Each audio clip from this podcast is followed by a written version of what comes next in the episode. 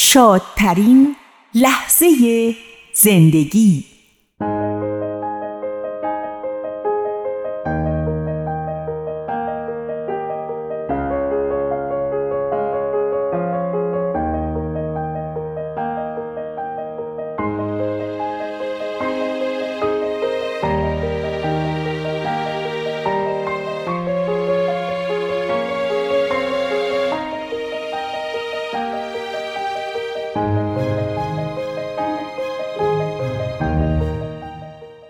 قسمت اول مزاحم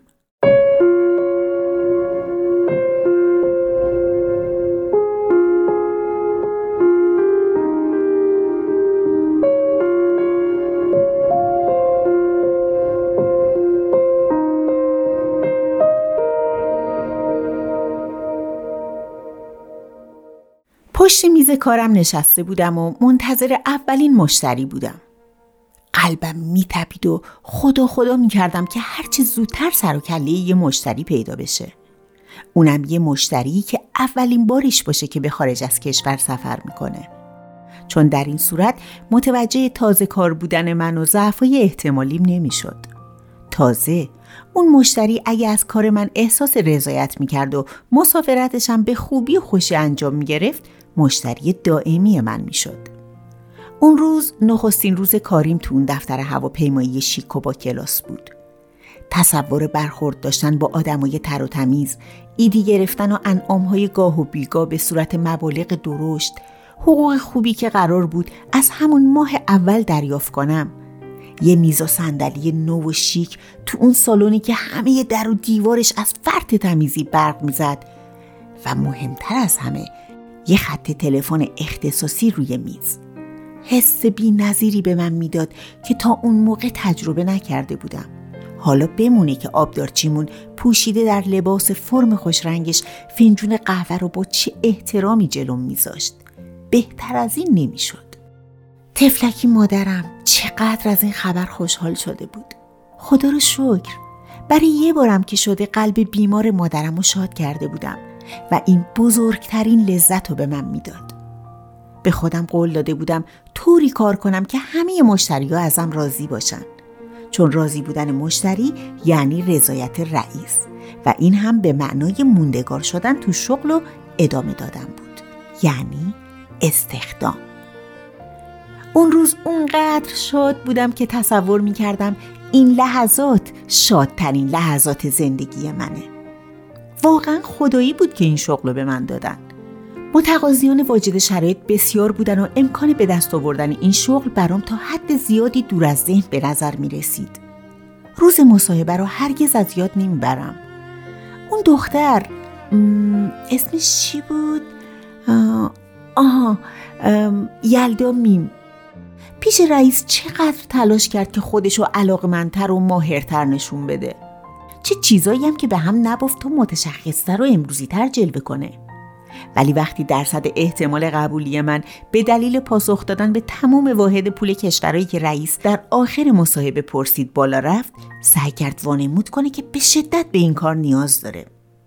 عجب داستانی هم ساخت تا اثباتی بر ادعاش باشه. صدای زنگ تلفن روی میزم منو از افکارم بیرون کشید. گلومو صاف کردم و بعد از دو زنگ گوشی رو برداشتم.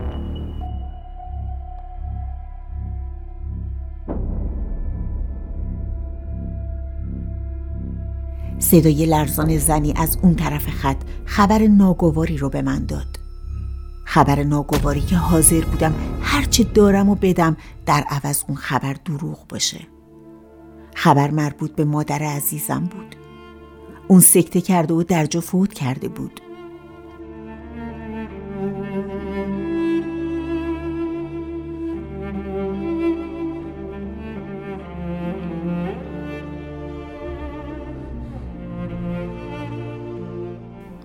در صحت این خبر شک نداشتم چون مادر تا به حال دوبار سکته کرده بود. دکتر به طور جدی درباره سکته سومش هشدار داده بود. گوشی از دستم افتاد. تموم بدنم میلرزید. فکرم کار نمی‌کرد. اصلا متوجه نشدم چه موقع از دفتر بیرون دویدم. وقتی راننده تاکسی مقصدم رو پرسید تازه فهمیدم که اون شخص فراموش کرده به من بگه مادرم رو به کدوم بیمارستان بردن. خیلی تلاش می‌کردم تا اشکم در نیاد. اما بغز لعنتی راه نفس کشیدنم و بسته بود. مدام چهره مهربون مادرم جلوی چشام ظاهر می‌شد که هنوز زنده است ولی داره نفسهای آخر رو می‌کشه. که اون لحظه ها بدترین لحظه های زندگیم بود. این شغلی که اون همه از به دست آوردنش مست غرور و شادی شده بودم در برابر زندگی مادرم و دیدن دوباره اون هیچ بود. انگار بی اختیار نشونی خونمونو به راننده داده بودم. شاید فکر می‌کردم اونجا می‌تونم سر نخی از بیمارستانی که احتمالا برده بودنش به دست بیارم. به محض اینکه سر کوچه باریکمون پیاده شدم تا جلوی در حیاتیمون یه نفس دویدم. پام که به پشت در رسید بغزم ترکید و بنای گریه رو گذاشتم. با مشت به در میکوبیدم و مادرم رو صدا می‌زدم. بدون اینکه حالم رو بفهمم زجه می‌زدم. مادر مادر خوبم مادر عزیزم.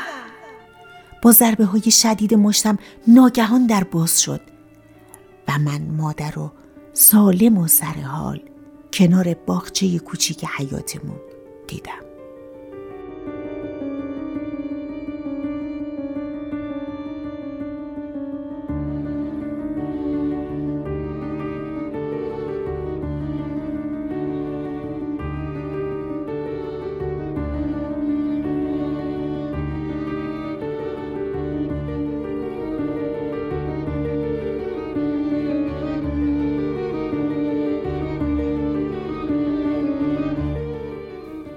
مادر داشت به گلا آب می‌داد و با چشمایی که از تعجب گرد شده بودن به من نگاه می‌کرد. مونده بودم. تکون نمیخوردم. مثل مجسمه ثابت و بی حرکت ایستاده بودم. نمی‌دونستم چه اتفاقی افتاده. واقعا نمی‌دونستم. فقط یک آن فهمیدم که قربانی یه شوخی خطرناک شدم. شایدم یه توطعه. بیدرنگ چهره یلدا میم جلوی چشام جون گرفت که وقتی با ناامیدی اتاق رئیس رو ترک می‌کرد با تنفر نگام کرده و گفته بود دارم برات. چند ثانیه طول کشید تا بفهمم این لحظه شادترین لحظه زندگیمه. همین لحظه ای که مادرم و سالم و سرحال کنار باغچه کوچیک حیاتمون می‌بینم که داره به گلا آب میده. گلای اطلسی سفید و صورتی.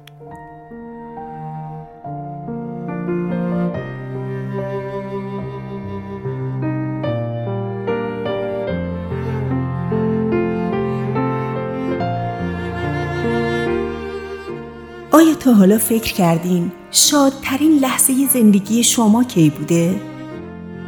آخرین باری که از خداوند سپاسگزاری کردین کی بوده؟